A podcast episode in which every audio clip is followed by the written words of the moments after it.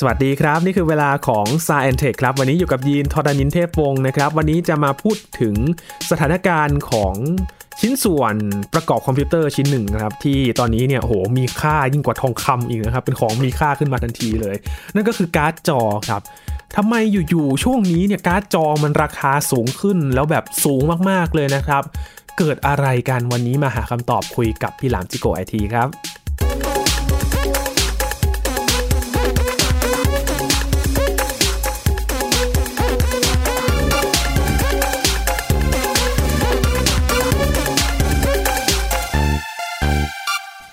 ดูเหมือนว่าไม่ใช่เรื่องเล็กๆแล้วนะครับคุณผู้ฟังก่อนหน้านี้เราก็เพิ่งคุยกับพี่หลามไปเรื่องของชิปประมวลผลเนี่ยมันจะขาดแคลนแล้วมันจะส่งผลกระทบต่อราคาสินค้า โดยเฉพาะอุปกรณ์อิเล็กทรอนิกส์นี่แหละครับ อีกเรื่องหนึ่งที่จะเกิดขึ้นตอนนี้นะครับ แล้วก็เป็นปัญหาเหมือนกัน เพราะว่าราคาก็สูงไม่แพ้กันครับ นั่นก็คือการ์ดจอครับ แล้วทำไม มันกลายเป็นของมีค่าได้ ชิ้นส่วนคอมพิวเตอร์ชิ้นนี้ที่ปกติเนี่ยเราก็ใช้ประกอบคอมพิวเตอร์กันอยู่เนี่ย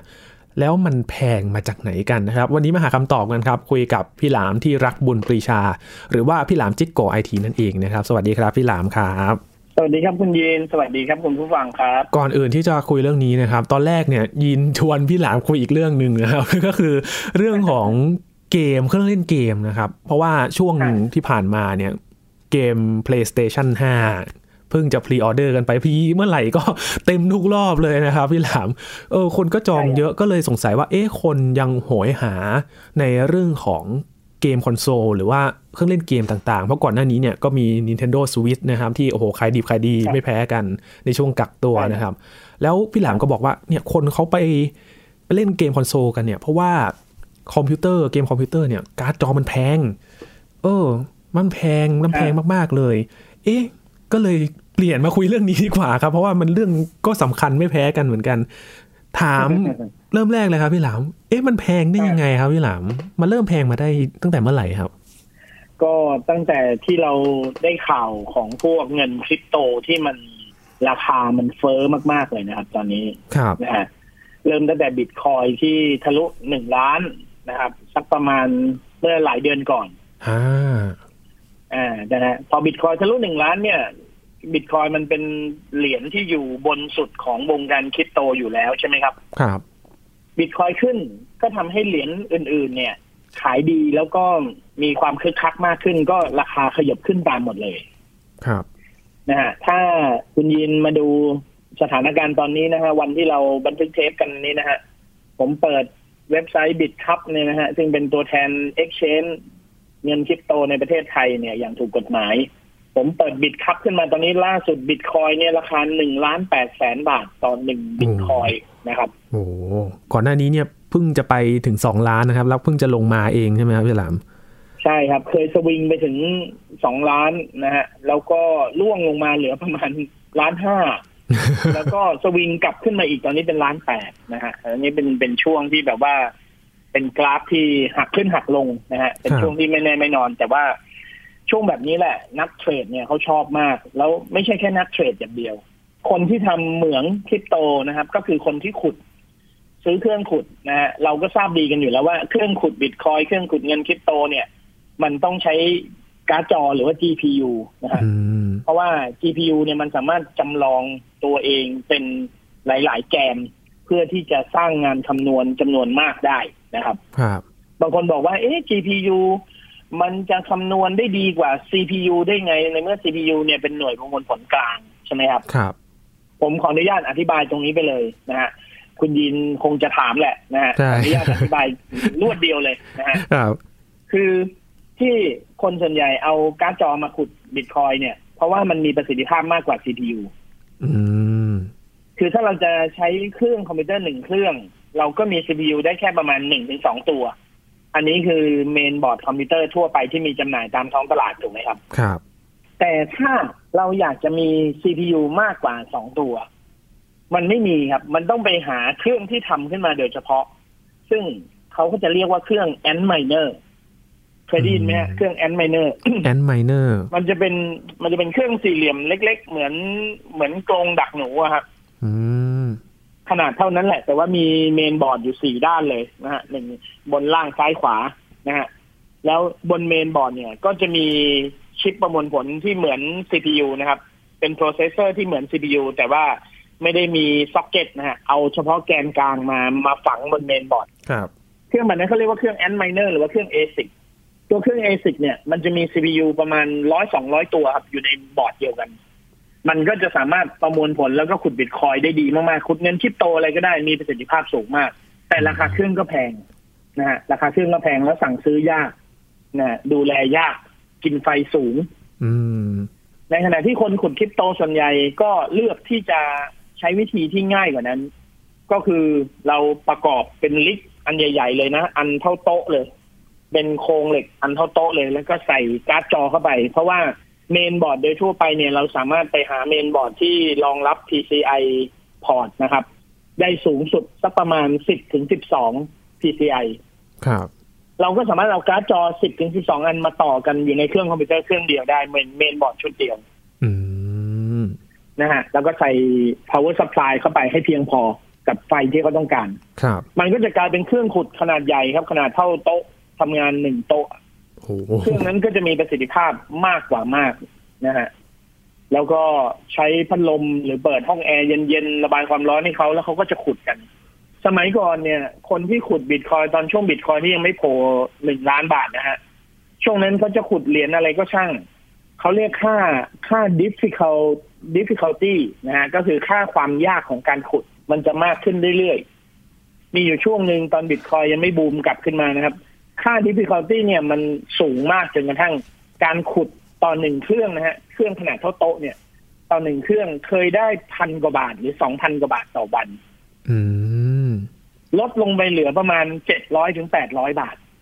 อืมพอเจ็ดร้อยถึงแปดร้อยบาทเนี่ยเอาไปเทียบกับค่าไฟนะฮะ ที่ต้องจ่าย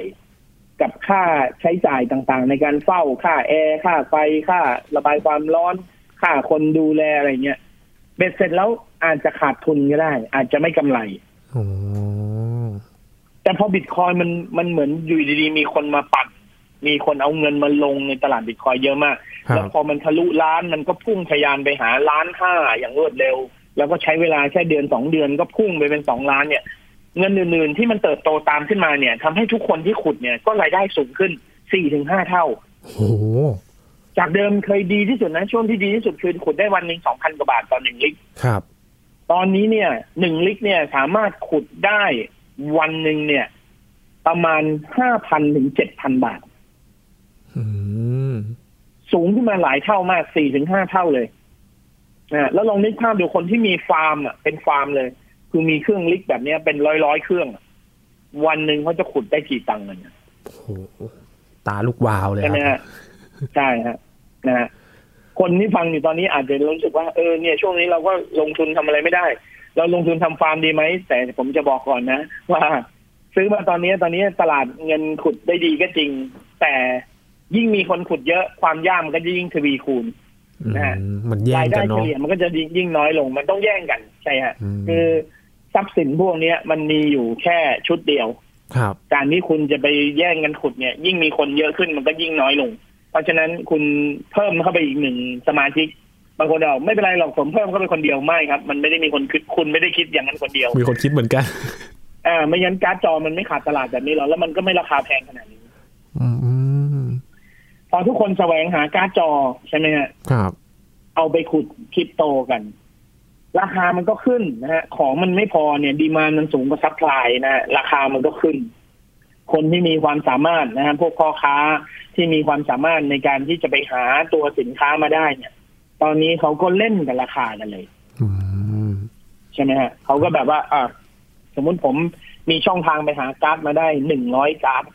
ผมก็ได้มาปุ๊บเนี่ย ผมก็ดูตลาดก่อนเลยว่าอุ้ยตอนนี้มีคนขายเยอะไหมถ้ามีคนขายเยอะผมยังไม่ขายผมเก็บไปก่อนผมใจเย็น รอให้มันขาดตลาด พอขาดตลาดแล้วเนี่ยสำรวจร้านไหนก็ไม่มีของหมดของหมดของหมดของหมดทุกคนของหมดเราอัพราคาเลยอืมใช่ไหมฮะครับเราอัพราคาขึ้นไปเราตั้งราคาตามใจชอบเลย เพราะอะไร เพราะมีเราคนเดียวแล้วที่มีณเวลานั้นนะอาทิตย์หน้าสัปดาห์ถัดไปอีกสามวันถัดไป อาจจะมีคนได้ล็อตใหม่เข้ามา คนที่อยากขายเร็วเป็นเงินกู้ เป็นเงินแบบเงินร้อนเขาก็ยังอิงราคาเราอยู่แหละ แต่เขาอาจจะตัดราคาขายต่ำกว่าเลยหนึ่งแต่ราคามันจะสวิงแล้วขึ้นไปเรื่อยๆ ครับ เพราะว่าของมันมีไม่พอ อืม ผมยกตัวอย่างการ์ดจอรุ่นที่ได้รับความนิยมมากที่สุด ก็คือทางฝั่ง NVIDIA การ์ดจอรุ่น RTX 3070 ถือว่าเป็นการ์ดจอที่มีประสิทธิภาพดีที่สุดและคุ้มค่าที่สุด ในการขุดเงินคริปโต ครับ RTX 3070 เนี่ย เมื่อประมาณต้นเดือนมีนาคมนะครับ ราคาการ์ดอยู่ที่ประมาณ 25,000 บาทมอันนี้คือขึ้นแล้วนะ การ์ดจริง ๆ เนี่ย ราคาประมาณ 17,000ถึง 18,000 โอ้อันนี้ก็แบบขึ้นไปเกือบเท่าตัวแล้วพี่ลอ่า ต้นเดือนมีนาคมเนี่ยตอนบิตคอยจะรู้ล้านเนี่ย ก็ไป25,000ละำครับ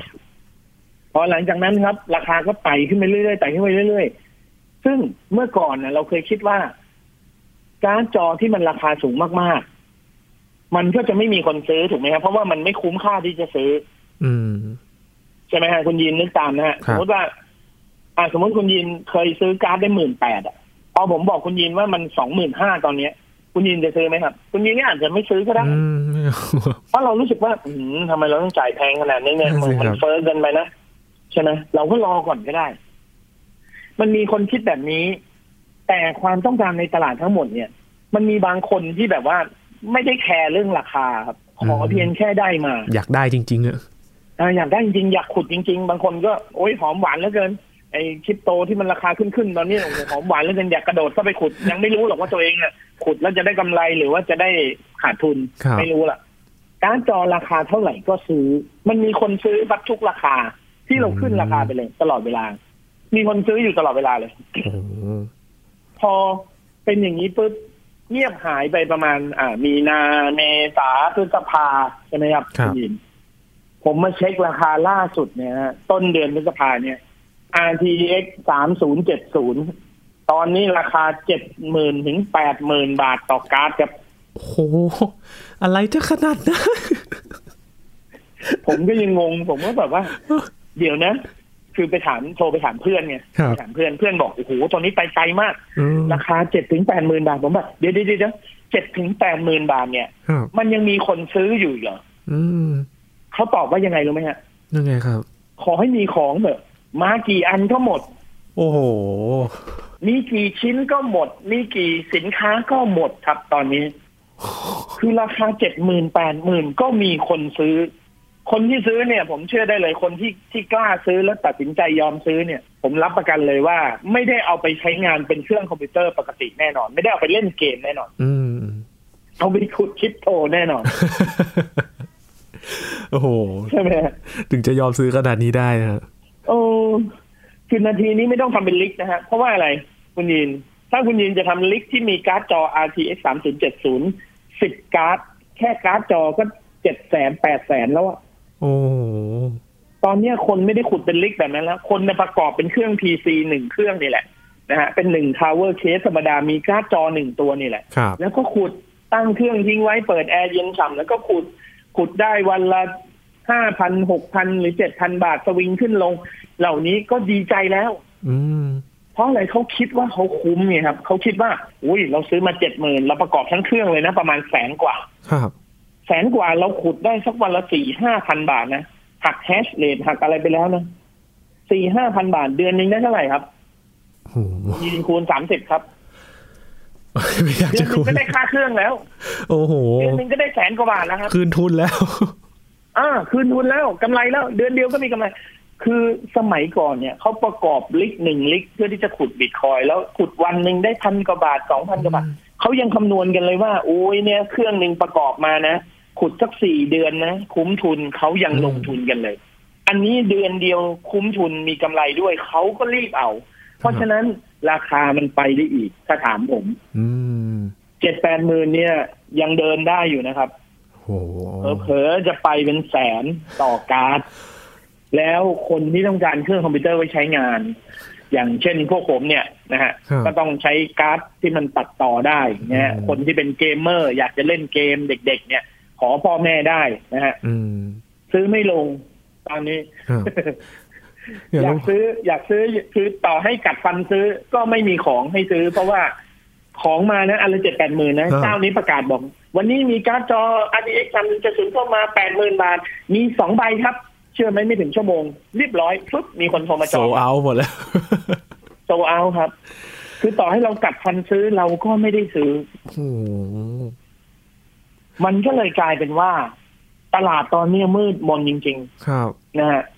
ผมก็สงสัยผมก็ไปถามวงการที่เขาอย่างเขาเป็นร้านขายฮาร์ดแวร์คอมพิวเตอร์อะไรเงี้ยเขาก็บอกว่าทุกวันนี้นะแปลกมาก คือเขาคิดว่าเครื่องคอมพิวเตอร์เครื่องหนึ่ง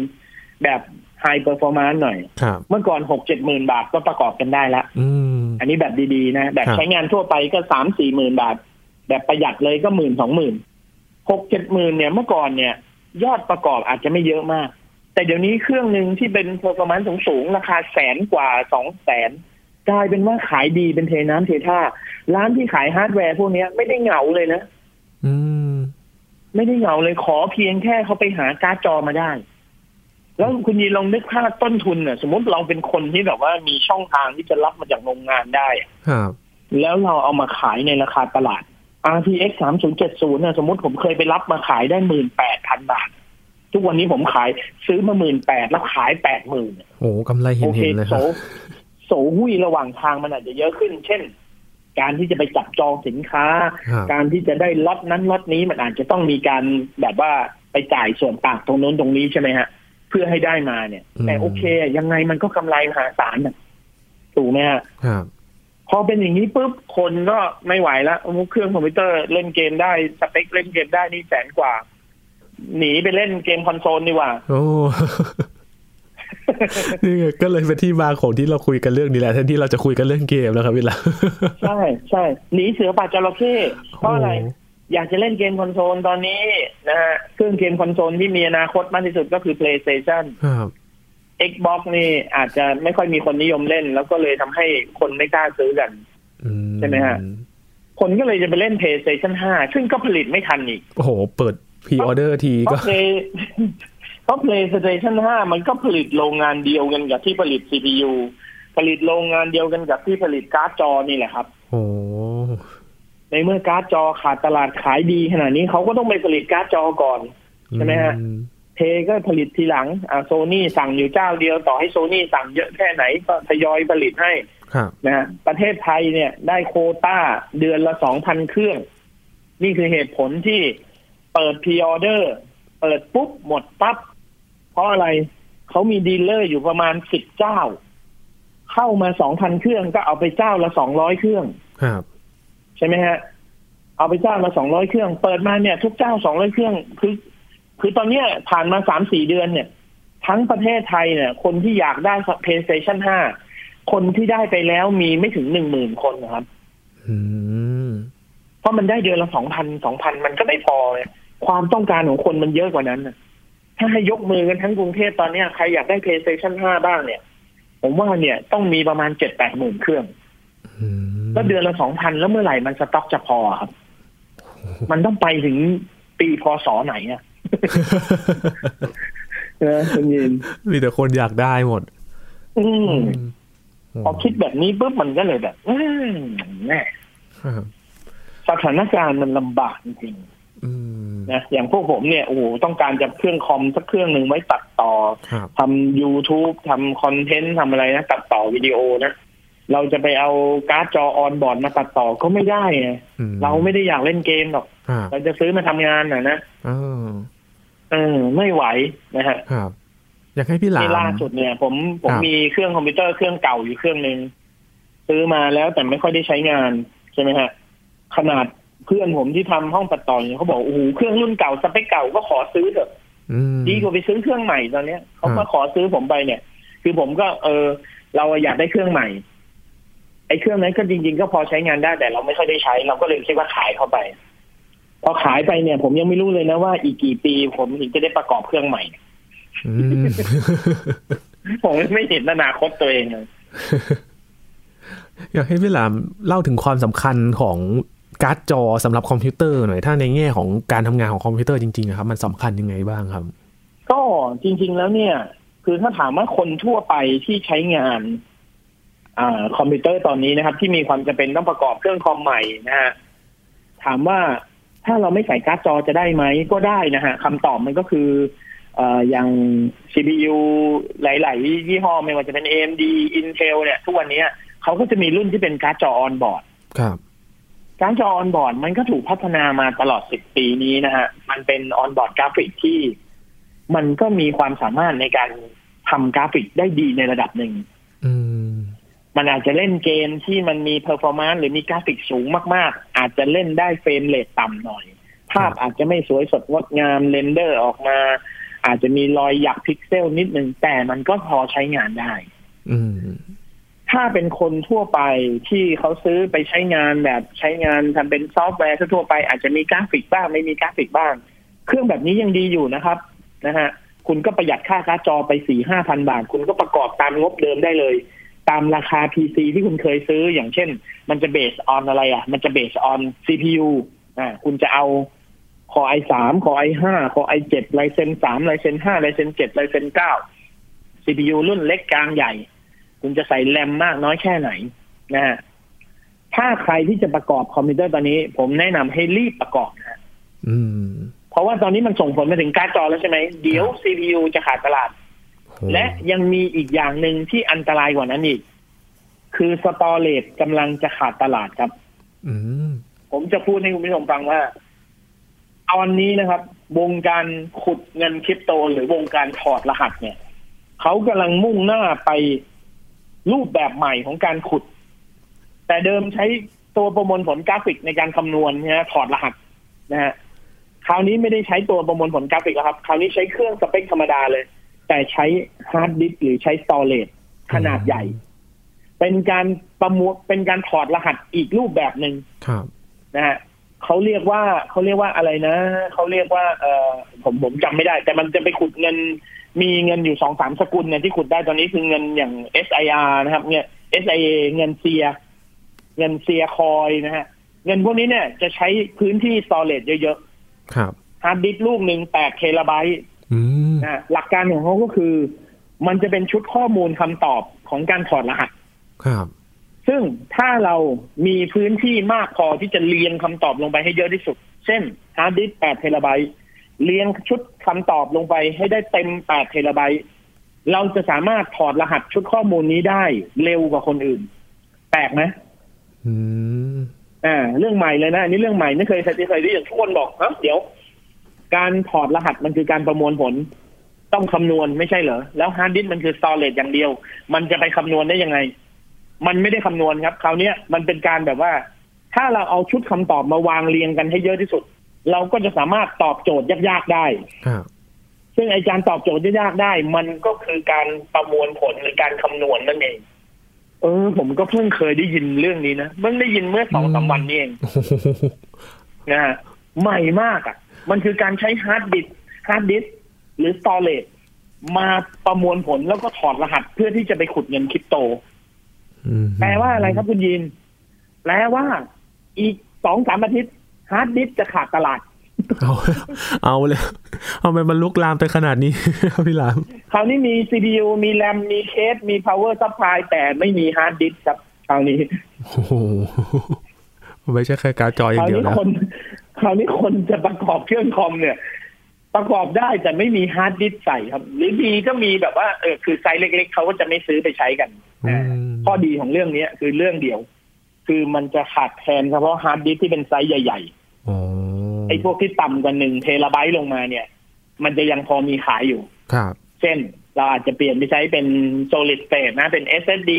512 gig แทนอืมแล้วก็ต้องมีหลาย ๆ ใบหน่อย อ่า มีแบบถอดเข้าถอดออกเป็น swap hot swap ได้ เพราะว่าไม่งั้นมันความจุก็ไม่พอ โอ้โห นี่ฮะ เดี๋ยวเราจะเหนื่อยและเราจะทุกข์ยากกันกว่านี้นะฮะตราบใดที่เงินคริปโตยังฟุ้งเฟ้อกันอยู่ขนาดนี้ แล้วก็เล่นกันสนุกสนาน โอ้โห จะหน่ำกันน่าดูเลย แล้วเราจะทำยังไงล่ะครับ ทีนี้หลังจากนี้ถ้าแบบว่าอย่างถ้าเราอยากจะได้อุปกรณ์ชิ้นส่วนคอมพิวเตอร์มาทำงานที่มันเป็น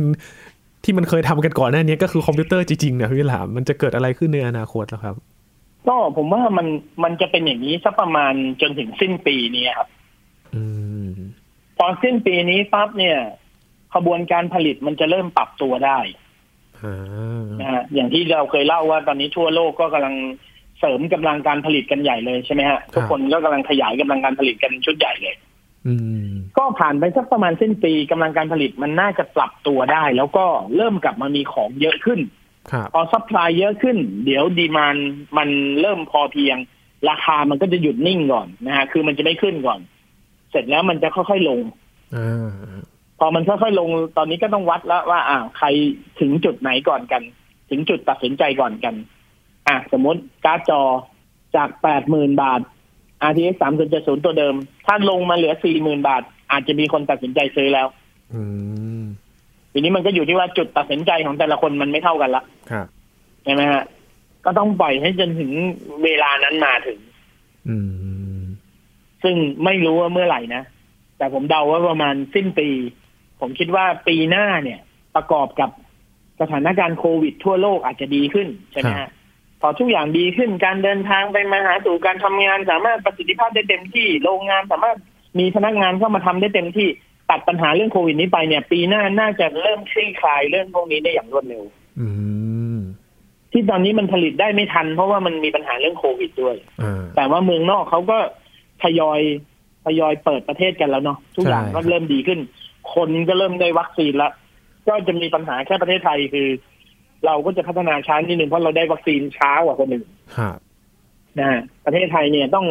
ต้องสารบนกับการฉีดวัคซีนไปจนถึงสิ้นปีหน้าครับกว่าจะครบ67ล้านคนเนี่ยครับนะฮะจะขี้ขายจริง ๆ ก็ประมาณปีหน้าเป็นต้นไปแหละว่า สิ้นปีหน้าครับไม่ใช่ครับปีหน้าครับ สิ้นปีหน้าเลยครับใช่ฮะอะคอยดูดิ สิ้นปีเนี้ยเดือนธันวาคมปีเนี้ย ครับผมเชื่อได้เลยว่ามีคนไทยที่ได้ฉีดวัคซีน ไม่ถึงครึ่งหนึ่งอะอืมแล้วก็ส่วนใหญ่ที่ได้ฉีดเป็นแค่โดสแรกด้วย ครับตอนนี้ความวุ่นวายยังไม่หมดแค่นี้นะ เดี๋ยวพอคนได้โดสแรกก็จะอยากได้โดสสองเพื่อให้ตัวเองหลุดพ้นจากวงจรนี้อืมไอคนที่ยังไม่ได้โดสแรกก็บอกว่าคนได้โดสแรกไปแล้ว อย่าเพิ่งได้ไหมขอโดสแรกก่อนขอให้รอดตายก่อน ครับ เดี๋ยวจะมีดราม่าเรื่องนี้ครับ โดสแรกตีกับโดสสองอืม นะเดี๋ยวจะตีกันเละเทะเลยนะฮะแข่งแย่งกันอีกเยอะแยะ มันตอนนี้เราเหมือนซอมบี้ครับทำทุกอย่างเพื่อให้ตัวเองอยู่รอด ครับครับโอ้เป็นอีกปัจจัยหนึ่งที่จะมาเสริมนะครับว่า เอ๊ะ มันจะคลี่คลายเมื่อไหร่ แล้วสถานการณ์ อุปกรณ์คอมพิวเตอร์ชิ้นส่วนต่างๆ เหล่านี้เนี่ย มันจะเข้ากับสถานการณ์ได้อย่างไรบ้างนะครับ ก็เป็นความต้องการในช่วงนี้ก็ อันนี้ไม่ได้มาชี้ช่องรวยนะครับ แต่ว่ามันเป็นปัญหาที่เกิดขึ้นว่าจะทำยังไงกัน โอ้ยอยากรวยก็ไม่ได้รวยหรอกครับคือโอกาสยากเลยถ้รไม่ได้อในวงการนี้เราเราก็ไม่รู้จะไปหาที่ไหนเหมือนกันนะอืมใช่ไหมมันต้องเป็นคนที่อยู่ในวงการคนที่เขาอยู่ในเส้นทางการค้านี้มานานเขาถึงจะมีโอกาสได้การ์ดจอมาครับคุณบินไปถึงหน้าโรงงานเอ็นบีเดียตอนนี้เขาก็ไม่ขายให้คุณของขาดจริงๆไม่ได้จริงๆผลิตไม่ทันจริงๆนะครับ นี่คือคำตอบใช่ของคำว่า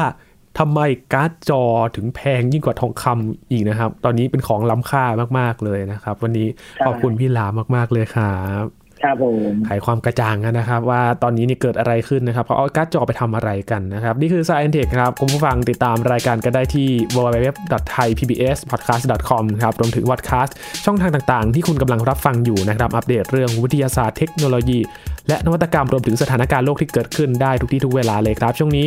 ยีนทรณินเทพวงศ์พร้อมกับพี่หลามที่รักบุญปรีชาลาไปก่อนนะครับ สวัสดีครับ